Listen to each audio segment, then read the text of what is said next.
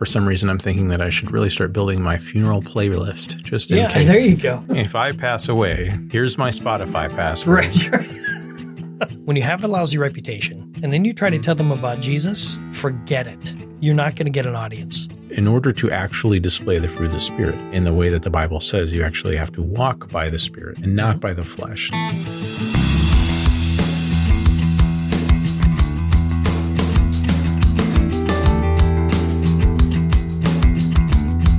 Welcome to Living Beyond Your Memes, where we try to help Christians get beyond talking points and pat answers and engage the world around us the way Jesus did. I'm your host, Brian LaCroix, and I'm joined by my good friend, Josh Latterell. In this episode, we ask the question Should we care what others think of us?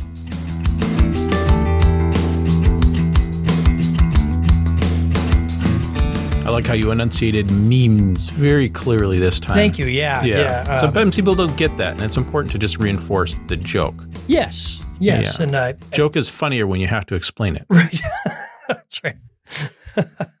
How are things going for you, Josh?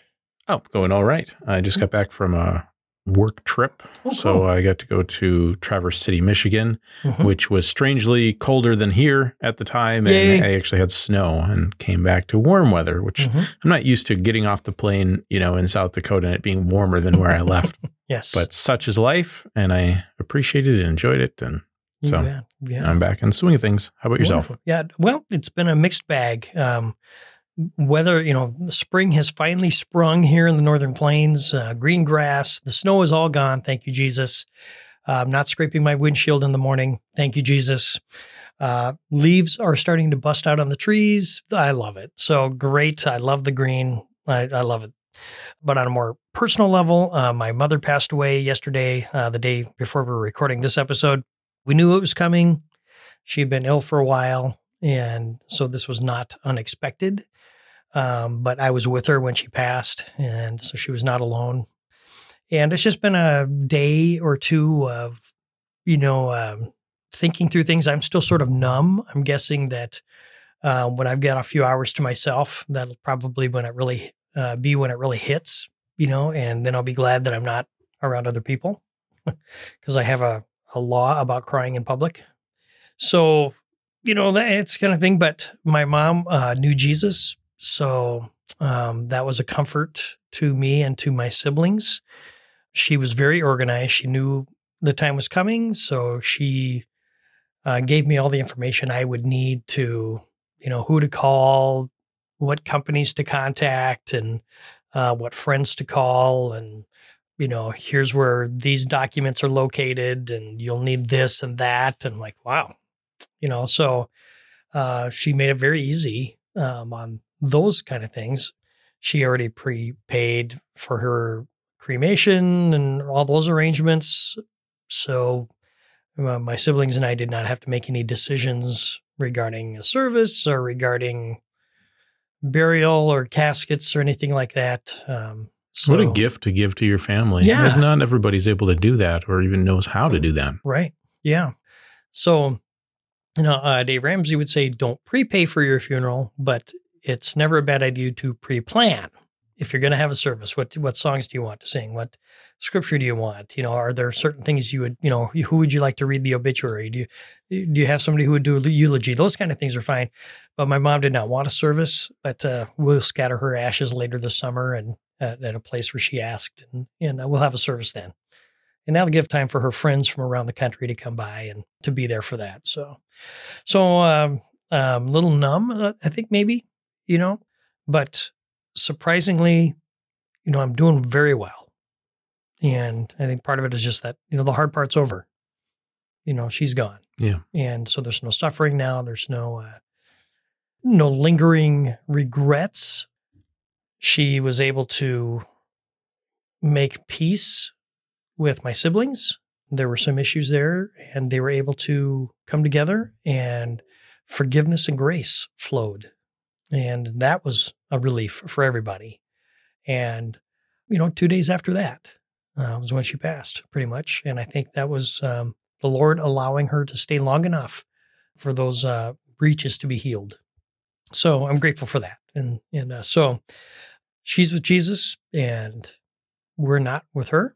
And someday, Lord willing, we'll see her again. Mm-hmm. So, uh, but life goes on for us, and we got things to do. So, and I think maybe I'm doing a podcast tonight because I don't want to be alone. Josh, you're my blanket tonight. You're my you're my source of uh, distraction for the podcast here. So, I'm okay. happy to be here for you, man. All right, then, and I appreciate that, Josh. And I, you're a good friend anyway, and I know that even if we didn't do the podcast, you'd be offering, you know, your your comfort and prayers and stuff, and even presence if necessary. And I appreciate that. Absolutely. I. I do have a lot of respect for your mother, even though I know that I've met her or at least haven't interacted much with her. But just, yeah, it's sort of inspiring in a way to to think and be able to do something like that for your family. And Mhm. even though, yeah, she's not having a funeral, it's still Right. appropriate. Yeah, and Yeah. we'll have a time where her friends can come and still Yeah. celebrate and remember. Uh, you know, funerals are not for the dead; funerals are for the living. You know, and um, so when you plan funeral services and remembrance services, they're for the sake of the living; they're not for the sake of the dead.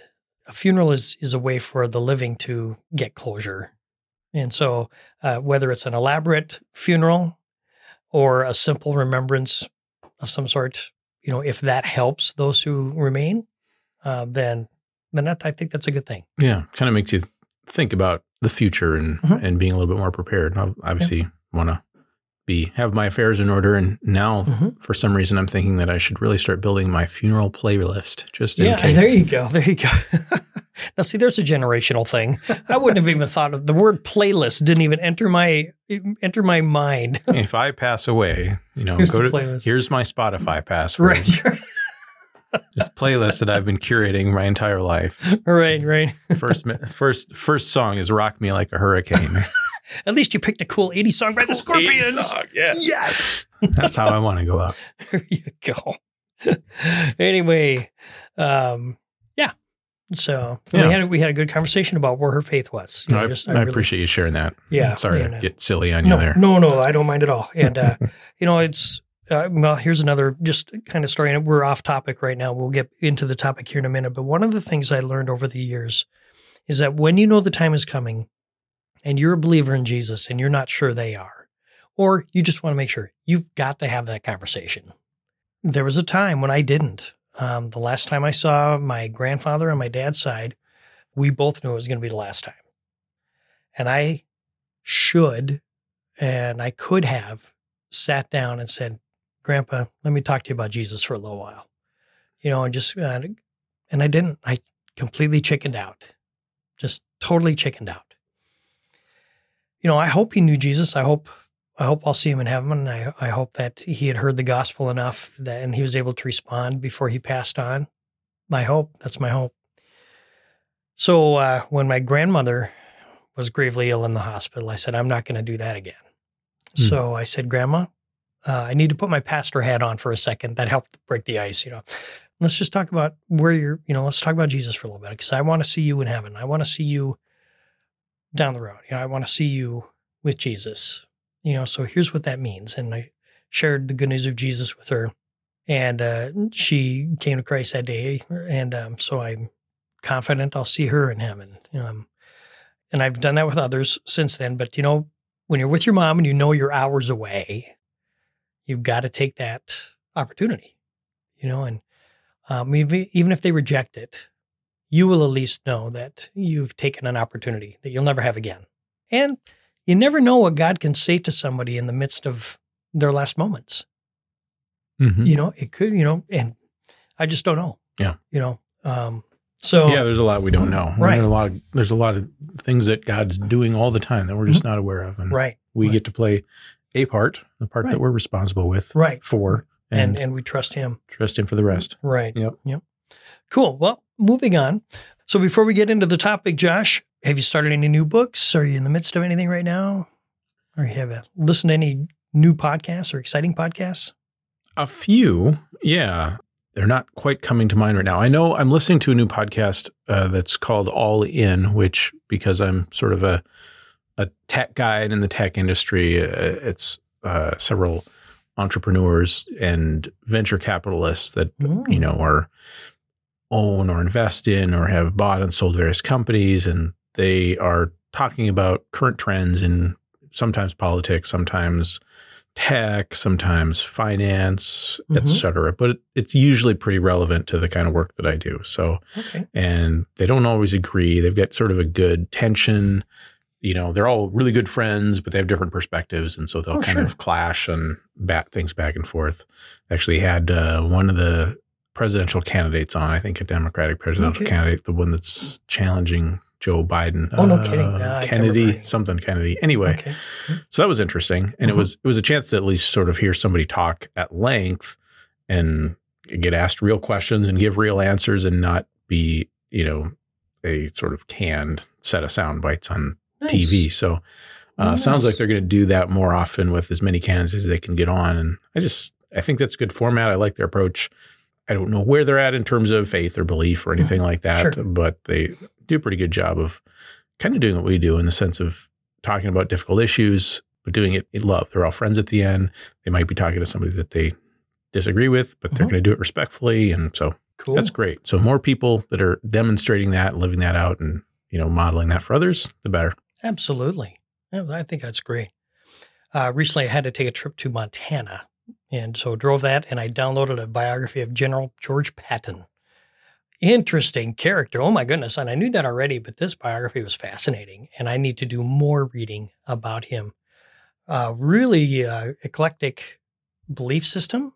He read the Bible every day, but he also believed in reincarnation. He was um, superstitious in some things and um, obviously a very brash uh, guy and controversial. Uh, we won't get into everything, but um, if you want an interesting character study, General Patton, World War II, and uh, uh, he, he died in the in the last days of World War II in a car accident, which is suspicious to a number of people. Interesting. Yeah, Bill O'Reilly wrote a book called Killing Patton, and he believes that uh, Patton was killed. If I remember right, he was killed by the U.S. government to silence him on some issues. I have no idea, if, you know, whatever. But um, so that was an interesting read. The, the book didn't go into that, which I'm grateful for. But uh, I was listening to one of the latest editions of Truth Over Tribe, and Pat Miller, Patrick Miller, one of the hosts there, interviewed the hosts of Pantsuit Politics, which I'd never heard of before. And it's it's hosted by two ladies. I'm sorry I don't remember their names. And one's more liberal, one's more conservative, but they're both believers in Jesus. And they discuss politics. I tried to listen to an episode, and it had like three sections on this podcast episode. And one of them was, you know, why did uh, the Speaker of the House release the January 6th videotapes, but only to Tucker Carlson? You know, why didn't he just let it let everybody have them? You know, and uh, you know, That's a question that I had myself. yeah, it's a great question. It's a great question. Yeah, but I wouldn't have thought of that. But uh, these two ladies, you wouldn't, you know, and it's something I'm getting past my own sexist boxes, you know. These ladies were having a great, intelligent conversation about why would he do this, and they both disagreed with that. They they say he shouldn't have done that, but this was not just surface conversation. This was really good stuff. And then they interviewed a lady who was an author and an editor owned a book company and they talked with her about her work and things and it was really well really well done. I was very pleased. It was but the, in- the interview that they did with uh, truth over tribe was really wonderful. I just really enjoyed. They're both very active in their communities. On the very local level the topic they were talking about was will local politics make a comeback? Because everybody's so focused on national issues that they don't run for school boards and don't run, don't run for city council and that's where people need to be involved. And then some the mistake other people make is that they'll run for the city council, but they'll bring their national agenda with them. Mm-hmm. And so, um, and she goes, "That's So there's mistake." some foot soldier of a national level party or platform or Yeah. movement or something like that Mhm. at the local level, Mhm. rather than trying to Yeah. be a good representative of their constituents locally. Yeah. So it was a very good podcast. I'm still working on my biography of General Grant, so working through that still, and uh, had Now, to you take do like break. the military generals, don't you? I do. I don't know why. I'm not a military person. I mean, I I don't have a military background, but military history I've always loved. And I get that from my dad. My dad had military history books in his collection at home. And so I'd read some of those. And um, I just don't know why. Just fascinating. Like Civil War history and World War II history. And but yeah, I just love those kind of things. So anyway, having a great time. Good. Yeah, yeah. So let's move on. We're talking about should we care what others think of us as Christians? Because we live in a world where Christianity is probably the most influential worldview in the world right now. I was trying to look up statistics and I just didn't have the time. I'm not sure if Christianity is the majority view in the world right now. Josh, do you have any insight on that? Uh, I know The majority view. like would would would you say that Christianity is the largest religion in the world right now? I believe it is the largest religion. Okay. Yeah. And of I course, don't, it- I don't know whether that would qualify as the majority view, right? though. Okay, Could just be the largest minority. right. I'm not sure. Right. But uh, I would say it's probably the most influential one, just to- because of its effect on the world's on Western civilization and blah blah blah. And I've been told by Christians that we should not care what the world thinks of us, Christians. That that the world hates us. They've always hated us. They always will hate us, and therefore we shouldn't care what the world thinks of us. We just need to stand our ground and not care.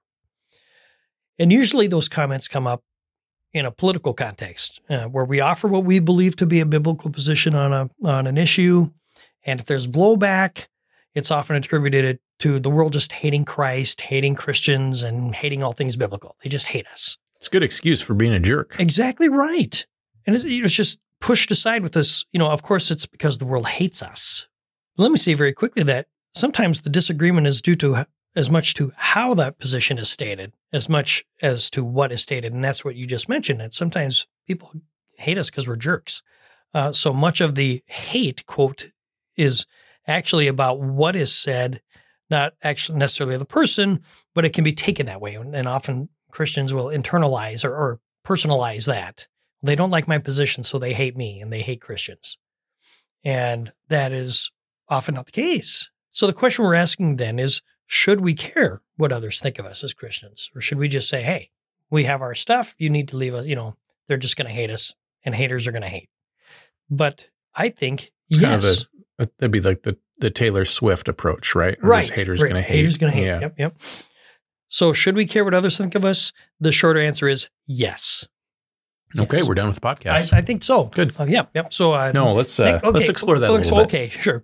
Well, I believe God wants us to be people who have positive reputations in the world around us, and not just politically. Uh, in fact, we may never have a positive reputation politically, but we are to have a positive reputation with the, our spheres of influence, the people that we're around. Why would I think that? Well, only because Scripture says so very directly. We're going to look at two passages of Scripture written through Paul and directed particularly toward those who aspire to leadership in the church, but it's applicable to everybody. Now, when Paul wrote this, Christianity wasn't just a minority worldview, it was a tiny worldview. And it was considered a cult by many of the people around him. That, and it was during this time uh, when the Roman Empire and its rulers didn't just hate Christians, they hunted them and they persecuted them, they tortured them, and they killed them for fun with impunity because they thought they were doing the gods and society a favor. So when Paul talks about these things, he's talking in a context where there really was hate and fear. So these words to me have even more weight to them because we don't live in an atmosphere here in the in the US where we face that kind of opposition. Well, you're not talking about loving your enemy as somebody who's really doesn't like the guy that you voted for. Mhm. In that context, it meant something a little bit more serious, Right. like Right. someone who would really like to see you torn apart by lions or Right. something like that. Yeah. Sure. Yep. And so what you said in our very first podcast, Josh, was that, you know, there's a difference between enemies and opponents. And we think of everybody who disagrees with us as an enemy. And that's just not the case. Oh, we don't. well, no, no, we're you and I we're never, enlightened no. podcast. We so are. of course we, We wouldn't are, of course, think that's such right. things. Yes. Uh, we're using the royal we, Aha, as in yes. everybody, yeah, Mhm. including King Charles, Mhm. which would really make it the royal we. I'm not going to use the toilet joke, which somebody could, which I won't. Okay. But especially with King Charles. Anyway, but Christianity overall, we don't face that. Now, some places in the world do. There's absolutely no question. I mean, as we've alluded to numerous times on this podcast, it is dangerous to actually be a Christian in many parts of the world. It's dangerous to to proclaim a faith in Jesus because you could very well lose your life. Your family could be taken away, tortured, killed, and you could lose your job. You could lose your livelihood. Um, so I'm not saying it doesn't happen. I'm just saying generally here in the U.S., um, which is where I think most of our audience is, we don't have that. We have opponents. When we need to be people with a good reputation in a place where people think well of us. I love these words from Paul because it, it has shaped how I try to lead my own life, even before I became a pastor. And the first passage is 1 Timothy 3, verses 6 through 8. And again, he's talking specifically about leaders within the church. And he says, He must not be a recent convert, or he may be conceited and fall under the same judgment as the devil. Well, that's an interesting passage right there. Verse 7 He must also have a good reputation with outsiders so that he will not fall into disgrace and into the devil's trap. Hmm. Verse 8 In the same way, deacons, another form of church leader, are to be worthy of respect, sincere, not indulging in much wine, and not pursuing dishonest gain. I love that. That is some good stuff right there. But I love he says you must have a good reputation with outsiders. Outsiders in this context are people outside of Christ. It's not just people outside of your political spectrum. And then he says in 1 Thessalonians chapter 4, starting in verse 11, you should mind your own business and work with your hands just as we told you, so that your daily life may win the respect of outsiders and so that you will not be dependent on anybody. Again, win the respect of outsiders. When people see you, your life should be different because of Christ. And it should be a good difference. So I've come up with just a few ways that we can do that. And the sentences are semi short here, but we can take some time and, and talk through some of these, Josh. But before we do that, any your thoughts on any of this so far? This is something that's important to me, just especially in professional context, Mhm. having a good reputation and just doing a good job Mhm. in general, uh, doing your best to to follow through, to be ethical, uh, is something that I try to keep at the forefront of my mind best Mhm. I can.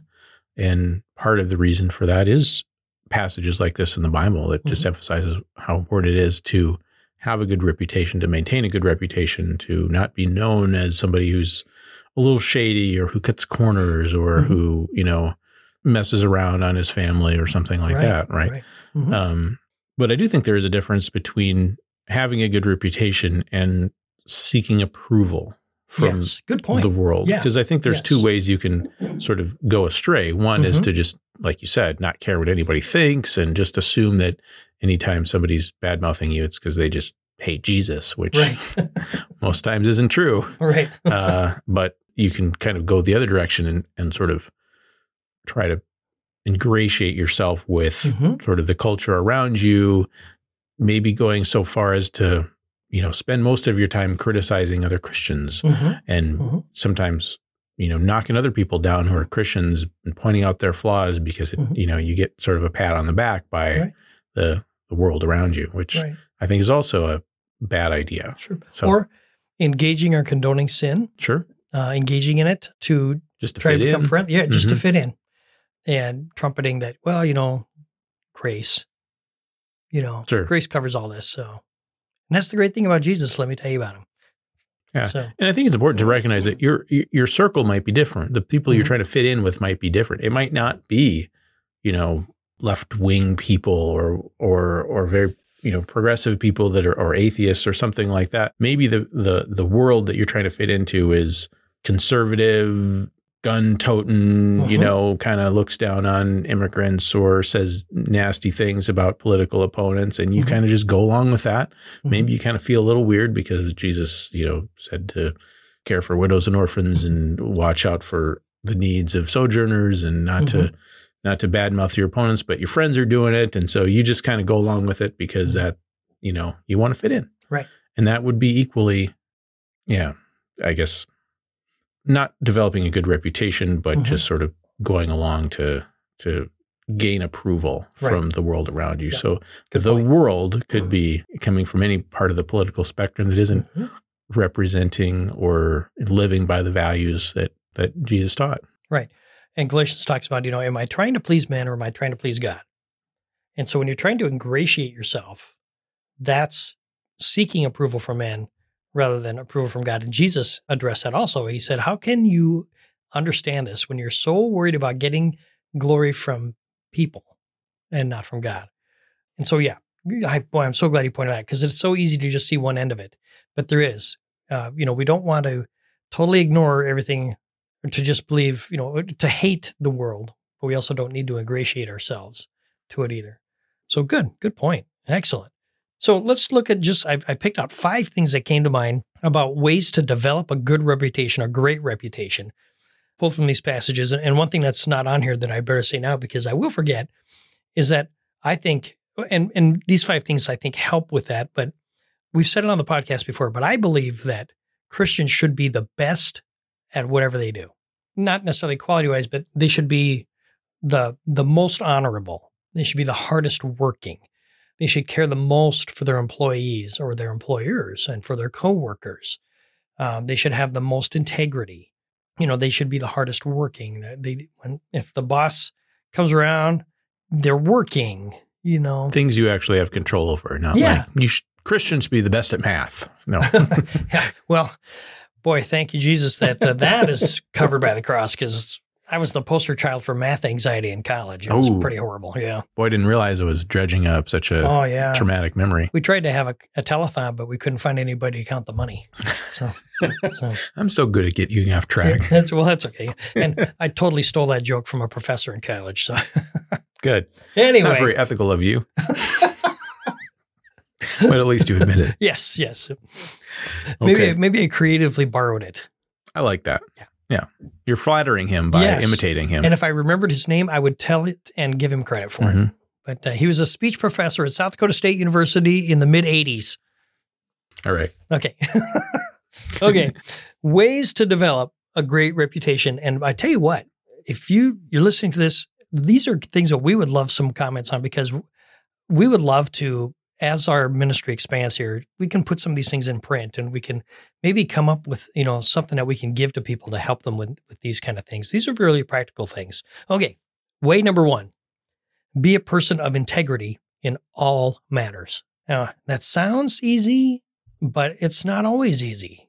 Um, there are going to be times when you are asked or where you find yourself in a situation where fudging a number, maybe not telling all of the details that a customer would expect or something. I, you know, I can't speak for everybody. For me, I'm in retail sales. Uh, I need to be a person that when I'm talking to my customer, they can trust everything that comes out of my mouth. If they're asking a question, I need to answer honestly, even if it means they don't buy my product, because I have to sleep at night and I have to look at myself in the mirror. But above all, Jesus knows. And I don't want them to come back and say, hey, you know, Brian lied to me about this, or Brian didn't cover this, or Brian kind of fluffed through that. And so I didn't understand it. Or, you know, other things where, you know, uh, uh, there's tons of areas of integrity, you know, and depending on your personal career path, that can mean different things. So maybe you write your own time cards and, you know, so you want to claim what you worked. But, you know, well, is it really going to hurt me to round up? you know, if you're an hourly person or if you're like an out, outside salesperson. Well, I did 17 presentations this week, uh, but you only did 14. And the minimum you're supposed to do is 15, but you fudged it and said 17. You know, and hopefully a Christian wouldn't do that. Uh, hopefully there wouldn't be something so blatant. But these are things where you can't go wrong by being good. Does that make sense? Mm-hmm. Um, yeah, and that that kind of temptation comes in when it's just like kind of right on the edge. Like obvious things, I think, are easier to resist sometimes than those subtle little fudges that you feel, well, that's not going to hurt anybody. And mm-hmm. why not make myself look a little better, right. you know, in this situation or get a few extra bucks mm-hmm. here and there. Or it's just not worth uh, it. I mean, a group it, comes, maybe, maybe yeah. there's a situation where if you're honest with your numbers, it's going to affect the group that you're part of negatively. Mm-hmm. And they know that they know that your numbers are bad and they approach you and go, come on, man, because you don't have a right to drag us down. So Yeah. we need you to do this so the rest of us don't suffer because of you. And on the surface answer is, well, I can't do that. And that's the right answer. But how do you respond to somebody? Uh, Sure. I suppose if you're on a sales team or mm-hmm. you've got a mm-hmm. report that you have to put in and mm-hmm. you're seeing some something that it do, isn't looking so good, and there would be a way to sort of fudge that to make it look a little bit better for maybe not for you necessarily, but but for your team. Yeah, that's a that's a really interesting thing to think about. Yeah, so that's it's just we just need to be constantly asking, and of course, the question we can always ask is, "What would Jesus do?" and and that is an honest, serious question that we can ask ourselves. It doesn't have to be the cliche it became in the '80s and '90s. It can be honest, saying, "Boy, I don't see Jesus doing this. I I can't do that, guys." I mean, even if you don't say it that way, but you can say, "I'm I can't do it. I'm sorry, guys, I can't." Why not? Well, because it's wrong. I used to work at a hotel, and um, and I was the overnight guy, and people, and business people would stay there, and they would get reimbursed for their uh, food, but they would not be reimbursed for alcohol. So they would come to the front desk and say, "Can you change this receipt to just show, you know, beverages, not alcohol?" And some of the clerks would do that. I just couldn't do it. And they would say, Why not? I said, Because it's fraud. You're asking me to do something illegal here, and I can't do that. Yeah, Well, nobody will know. I know. even if you think it's a dumb rule. Yeah. Yeah. Yeah. And uh, well, I guess I don't, I don't know if it was illegal, but it was certainly fraud. Well, it was illegal because they were also use their company would use this to write off on their taxes. You know, and you can't write off alcohol purchases, I guess. I don't know. But uh, Yeah, I don't know. but anyway, I'm still working through that. I, you know, I work I work Mm. for a, a university now, so Yeah, they've got yeah. they've got a bunch of rules like that. I'm still kind of getting familiar with. Yeah. so, yeah. but uh, you know, Yeah, but I understand that kind of uh, thing, especially for like travel expenses and things like Yeah, that. yeah, Yeah. So they didn't Anyway. like me, but at least I wouldn't have to worry about getting caught about something because I didn't do this wrong thing. So be a person of integrity at all times. Just ask yourself, you know, is this the right thing? Do you see would Jesus do this kind of thing? Or what if Jesus were standing with you? Mhm. Would you do this if you knew Jesus was in the room or he was inspecting your books? Well, that's an interesting conundrum, though, because you're in a situation where you're going to do something to maintain, like you said, a good reputation. Mhm. However, in doing that, people around you are not going to like you, Right. which is interesting. And they Mhm. might not think very highly of you in the sense that you're not playing ball with them or you're going Mhm. to make them look bad or, you know, Right. make them feel guilty or Right. And that so sort of thing. And the customers would be the ones who would be mad at me in this case. And I never said anything to the other employ- employees about it. I didn't say, "Well, I would never do that." okay. You know, I didn't mention that they were doing that. Mhm. And usually it was just me at the front desk anyway. You know, they said, "Well, we used to always do this, or we've always done it in the past," and I go, "Well, maybe, but I'm not doing it." And uh, then if they complained, which they never did, because if they complained, they say, "Hey, you know, your your guy here wouldn't help us out with this." Oh, so you want him to be in trouble for not lying? so um, that's just one example, but obviously in different areas of work and life, different situations pop up. Yeah. And I'm sure our audience could think of all sorts of things that apply Yeah. to their specific situation or their work history or something like that. And, and truly, we would love to hear that. Yeah, because be I know there's things I'm not thinking of here. I've lived in the retail world for 40 years, uh, and there's obviously a bigger, much bigger world than that. And we would love to hear what, and we would love to hear challenges that you've had to your integrity that through God's help you were able to overcome that. So we would love to hear that. And without incriminating yourself, if Right. you, you know, have a, a situation you where you really didn't live up to those standards and you feel Absolutely. comfortable sharing that, Right, right. um, that would be that would be something Mhm. Because we can learn from that. absolutely. Yeah. We've all been there. Oh, It's not absolutely. like we're enlightened podcast hosts. Oh wait, I claimed that we were Yes, earlier. that's right, That's yeah. right. Dang it. Yeah. Okay, okay, cross number one off the list here. Yep. Anyway, Darn that Uh, integrity. Right. So now I would love to say that I've always been a person of integrity in all matters, and that would be false. Be a lie. It would be a lie. But this is something that the Lord has really helped me, especially in the last few years. And I think part of it is as I get older, I'm not a people pleaser as much as I used to be. And I'm able to say people more directly, no, I'm not going to do that. Or no, that's not right. So no. Okay, so be a person of integrity in all matters. Number two, Be a person who displays the fruit of the Spirit in all your interactions, whether in person, over the phone, or over the Twitter interwebs. Aha. Yes. The fruit of the Spirit, to me, is the key to ultimate relationships, uh, even with people you disagree with. If you're a nice person, you can disagree with a lot of people and they'll still like you. There's an art to finding common ground and connecting with people on a personal level and showing them that you care about them as a person and their well being first more than you care about being right or proving them wrong Mhm. or somehow like focusing on where you disagree, Mm-hmm. which it's always a, a point of stress or contention Mhm. or but yeah, there's an art to that. Yeah. It's it's a learned thing and and sort of just getting some good like interpersonal skills and being able to love people well even when there's some sort of disagreement or some sort of Yeah. conflict or clash of values or or priorities. Yeah. That, that's the sort of thing that can really help you love each other better Yeah. in every situation. Right. You know, we can always be kind to everybody. We can always be loving. We can always be patient. You know, oh, I don't know lo- if I can always be patient. yeah. Uh, but uh, you know, and, and those are hard, and that's why the fruit of the spirit is so important. That God helps us with that. The fruit, the spirit, helps us become that kind of a person. And uh, but I believe that if we will display the fruit of the spirit, a lot of the tensions would go away, even in times of disagreement. Even if we had to confront somebody, maybe in a work situation, they will have already seen that we're a kind, loving person, and they're much more likely to listen to us if we have to confront them about something. Christian bosses, if they have to confront an employee about something, hopefully they've got a reputation of being a person who does that well, because uh, that's a lot easier to take, but also it keeps the doors open Mhm. to other conversations that might lead to spiritual conversations down the road. But to, you got to be able to display the fruit of the spirit. It's just you have to. In fact, it's required by God. We've talked before that everybody is required to, to display all of the fruit of the spirit all the time. Let me add a caveat to that. The, Mhm. the fruit of the spirit is the fruit of the spirit. It's not Right. the fruit of our own efforts. Correct. So I think it's important to note that in order to actually display the fruit of the spirit Mhm.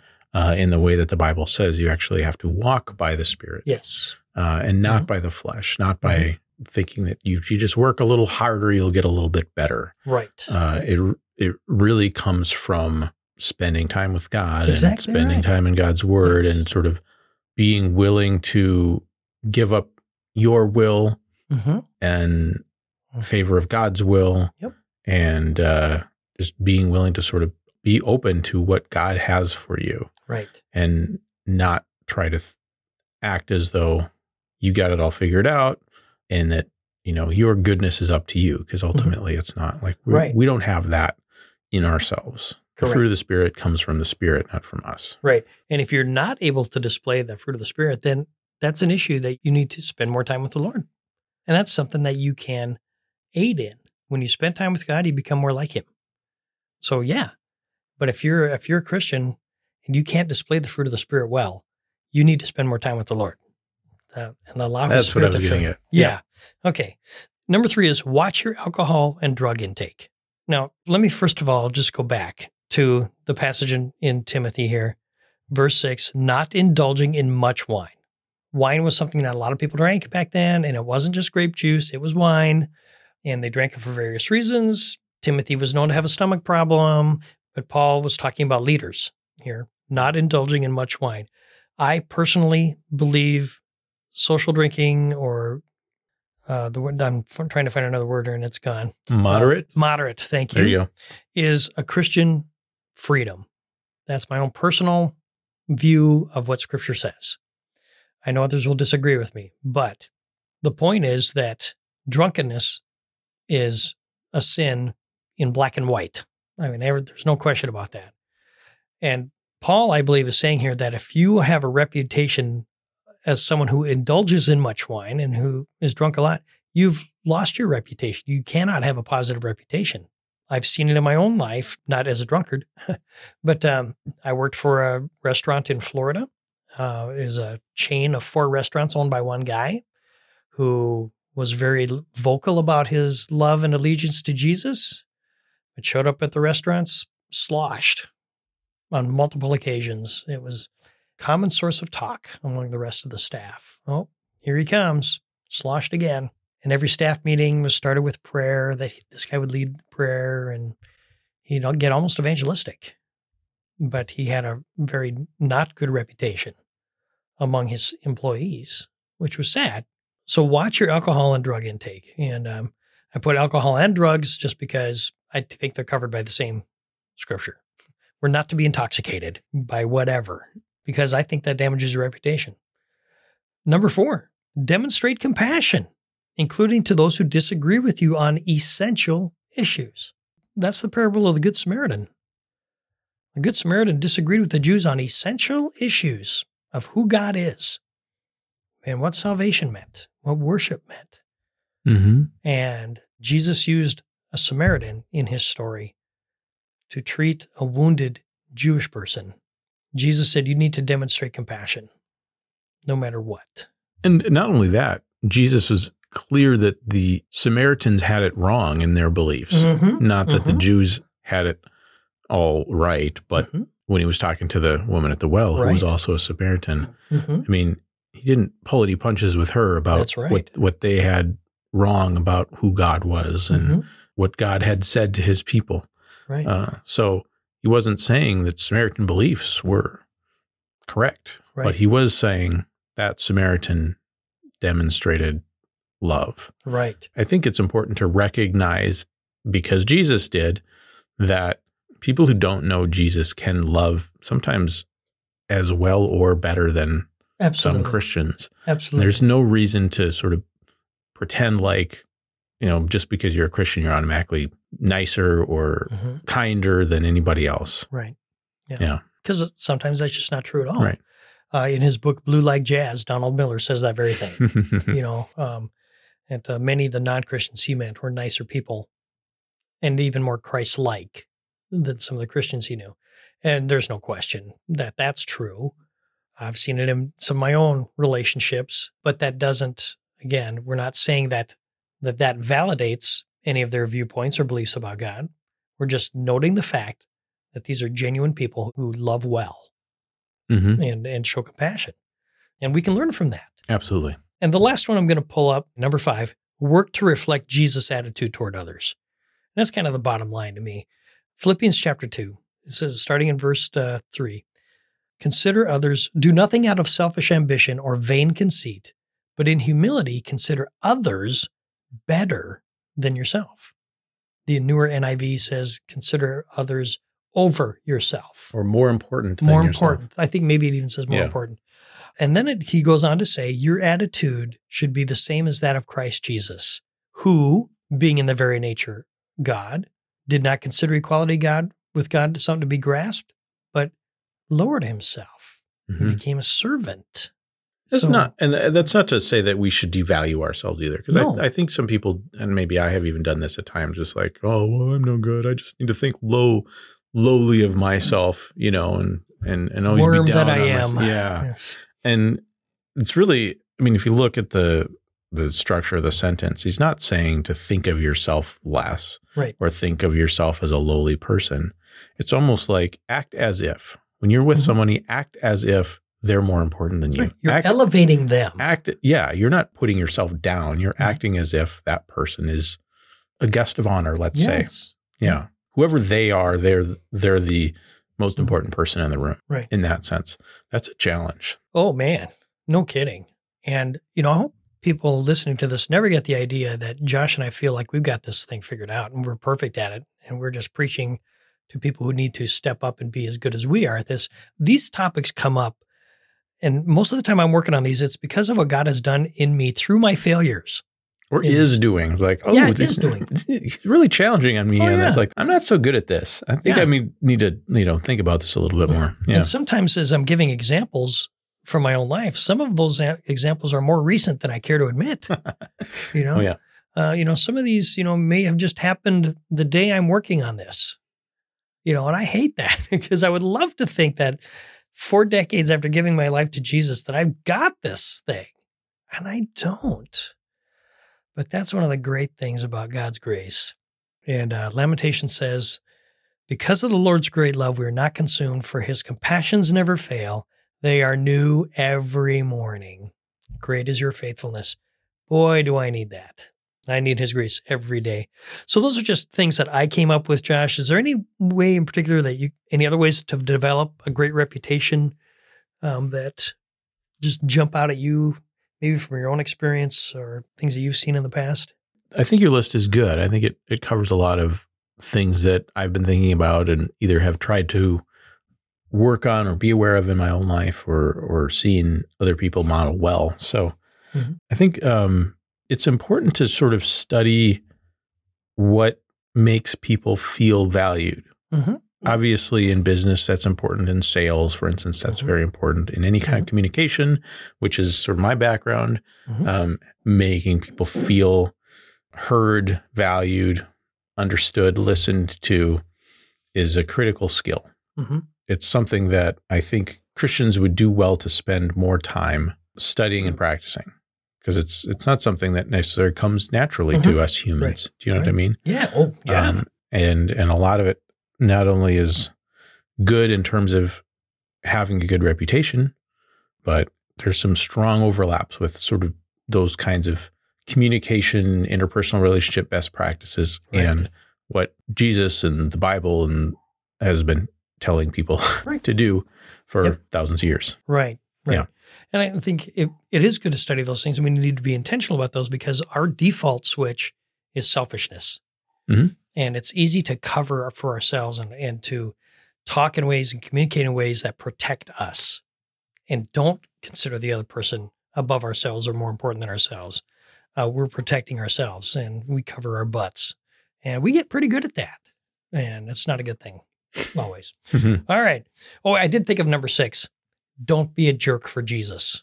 Should go without saying. It should go without saying, but it doesn't. And there's two reasons I'm bringing it up. First of all, when you have a lousy reputation, you're a bad worker, or you're a gossip, or people just don't like being around you, or uh, you know you lie or you fudge things, and then you try to tell them about Jesus forget it. You're not going to get an audience. And then it makes it harder for people who do love Jesus and do really want to serve others who are exhibiting the fruit of the Spirit to have a conversation with somebody down the road, you know, about Jesus. And they go, oh, yeah, well, we know that guy over there. He claims to be a Christian. Yeah. And look how he treats people. Yeah. Yeah. Look what he posts on mm. Twitter. Right. Yeah. Yeah. So, and the second reason I'm bringing that up is because we've decided that mm, I don't know if you remember this conversation, but if we ever get merch, one of the first things we're going to do is get a like a coffee mug or a T-shirt that says "No jerks for Jesus." You know, so yep. Know, just it's on the list. Putting that back on, yeah, where you go back on the radar here. So we have this list, and then we can ask what happens when we don't do these things.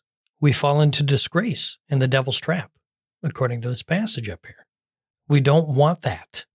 We can all think of Christians who have fallen into disgrace recently, in the years past, whatever.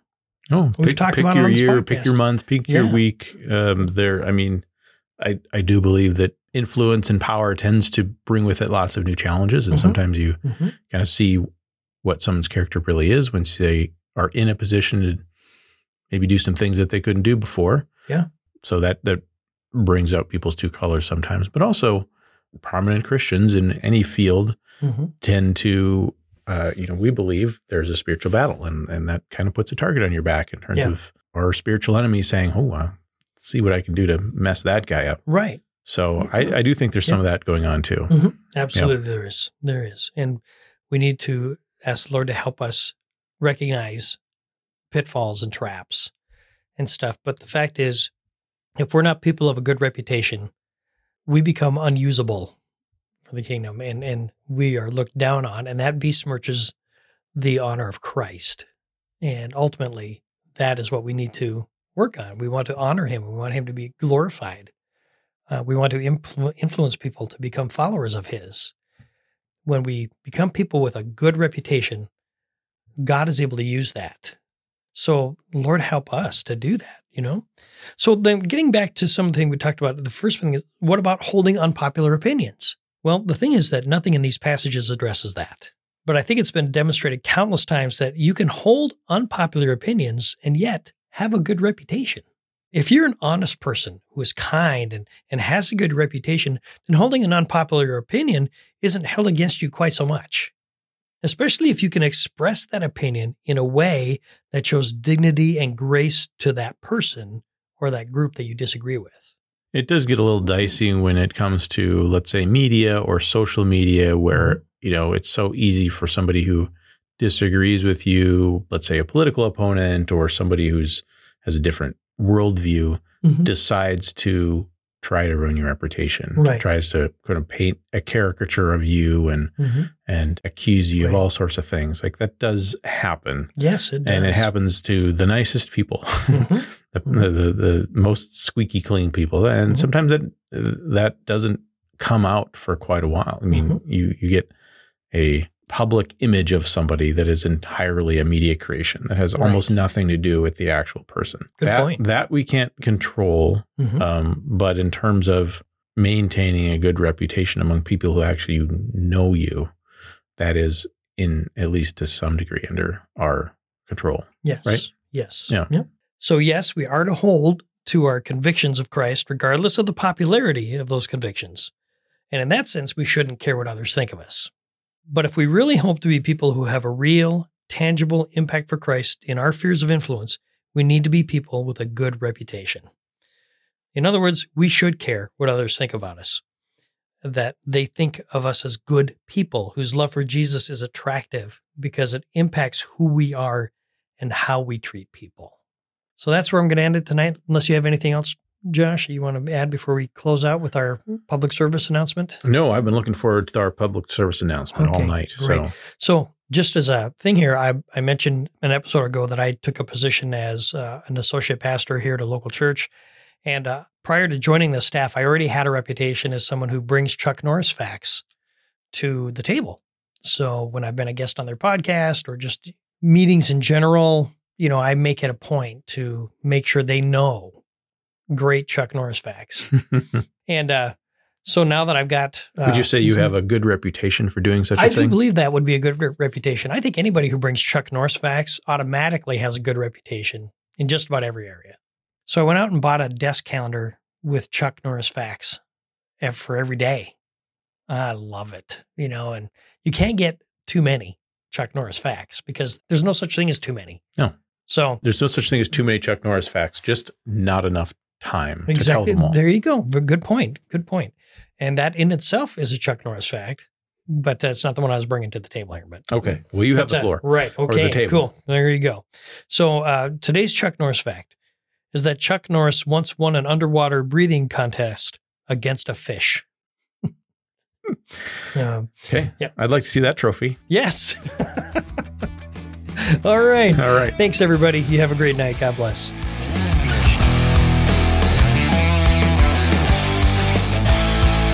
Living Beyond Your Memes is a production of Truth Love Media and Discipleship DNA. Editing by EC Productions. If you like the show, please tell your friends and leave a review on iTunes or wherever you listen to podcasts. Get in touch with Brian LaCroix at discipleshipdna.com. Thanks for listening, and we hope to see you in the next episode.